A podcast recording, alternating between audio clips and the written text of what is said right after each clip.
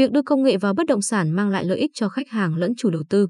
Startup bất động sản Rever vừa huy động được hơn 10 triệu đô la Mỹ, nâng tổng số vốn gọi được lên hơn 16 triệu đô la Mỹ sau 5 năm hoạt động.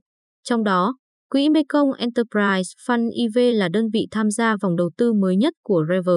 Công ty định vị là đơn vị môi giới bất động sản nhưng ứng dụng công nghệ PropTech để giảm thiểu chi phí tiếp cận khách hàng, đồng thời tăng năng suất bán hàng của nhân viên môi giới. Rocky, đơn vị hoạt động cùng phân khúc với Rever, đã gọi được tổng cộng 37 triệu đô la Mỹ. Đơn vị này phát đi thông báo sẽ kết thúc vòng gọi vốn trị giá 50 triệu đô la Mỹ vào cuối năm nay. Dù cùng chung phân khúc nhưng có sự khác biệt giữa Rever và Profg khi Rever chỉ tập trung kinh doanh mặt hàng là căn hộ chung cư, sơ cấp, thứ cấp và cho thuê ở khu Đông và Nam thành phố Hồ Chí Minh. Tháng 7 vừa qua, công ty gây sốc trong lĩnh vực môi giới khi bán được 5 sản phẩm penthouse của một dự án ở quận 2, thành phố Hồ Chí Minh. Theo thống kê của Rever, trong năm 2020, Rever thực hiện được 1.000 giao dịch với mức giá trung bình 2,5 tỷ đồng sản phẩm. Với 300 nhân viên thực hiện toàn bộ giao dịch, ước tính năng suất một nhân viên Rever vào khoảng 5 giao dịch năm.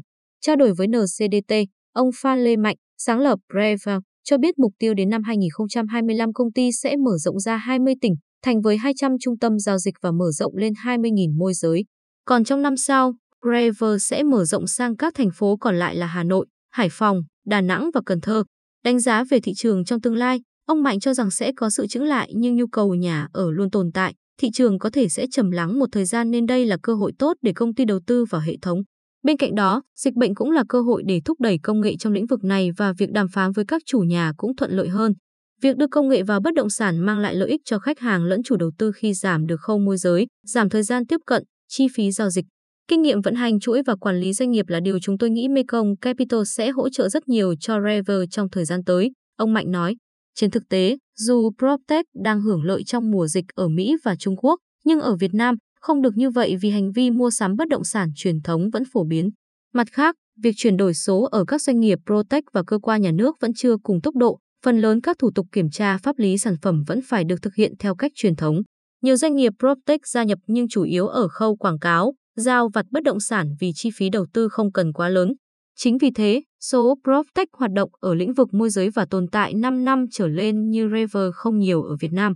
Tuy nhiên, ông Mạnh tin rằng bất động sản trực tuyến ở Việt Nam chưa phổ biến là vì thiếu thông tin. Môi giới thiếu thông tin về sản phẩm và khách hàng nên không thể tăng năng suất, người mua thiếu thông tin về dự án nên do dự trong quyết định mua hàng. Chúng tôi hướng đến một nền tảng cung cấp đủ thông tin cho cả hai, ông Mạnh cho biết. Về phía môi giới, thông thường họ sẽ lên các phương tiện mạng xã hội đăng tin bán nhà, hàng hóa cũng bị phụ thuộc vào mối quan hệ xung quanh khu vực họ làm việc nên không đa dạng. Để thu hút lực lượng này, Rever cung cấp danh sách hàng hóa hơn 20.000 sản phẩm là phân phối F1 cho các môi giới. Công ty cũng cam kết cung cấp 160 giờ đào tạo miễn phí trước khi gia nhập hệ thống và 10 khách hàng hàng tháng cho môi giới. Trong 5 năm qua, công nghệ của công ty chủ yếu tập trung vào việc tiếp thị, hỗ trợ bán hàng, theo dõi tiến độ làm việc cũng như tính toán thu nhập của môi giới. Giai đoạn năm 2025, công ty sẽ mở rộng rổ hàng bằng cách cho phép các môi giới thêm hàng hóa của họ vào. Mặc dù cách làm này có thể ảnh hưởng đến nguồn hàng của môi giới hay sẽ nhiễu loạn vì thông tin rác, nhưng ông Mạnh cho rằng thị trường trước đến nay vẫn hoạt động như vậy. Brever không tạo ra luật mới mà chỉ cung cấp công cụ giúp thị trường ngày càng minh bạch hơn. Về phía khách hàng, Brever sẽ chuyển sang tương tác livestream, video call. Có khoảng 20% dự án trên website Rever được giới thiệu dưới định dạng 3D và công ty sẽ tiếp tục tăng tỷ lệ này trong thời gian tới. Song song đó là các chương trình khách hàng thân thiết như tặng bảo hiểm sức khỏe. Bản chất của giao dịch bất động sản là giao tiếp giữa người với người để tìm kiếm thông tin minh bạch và an toàn. Trước dịch, khách gặp mặt trực tiếp, còn bây giờ dùng video call vẫn được, miễn là thông tin minh bạch, ông Mạnh nhận định.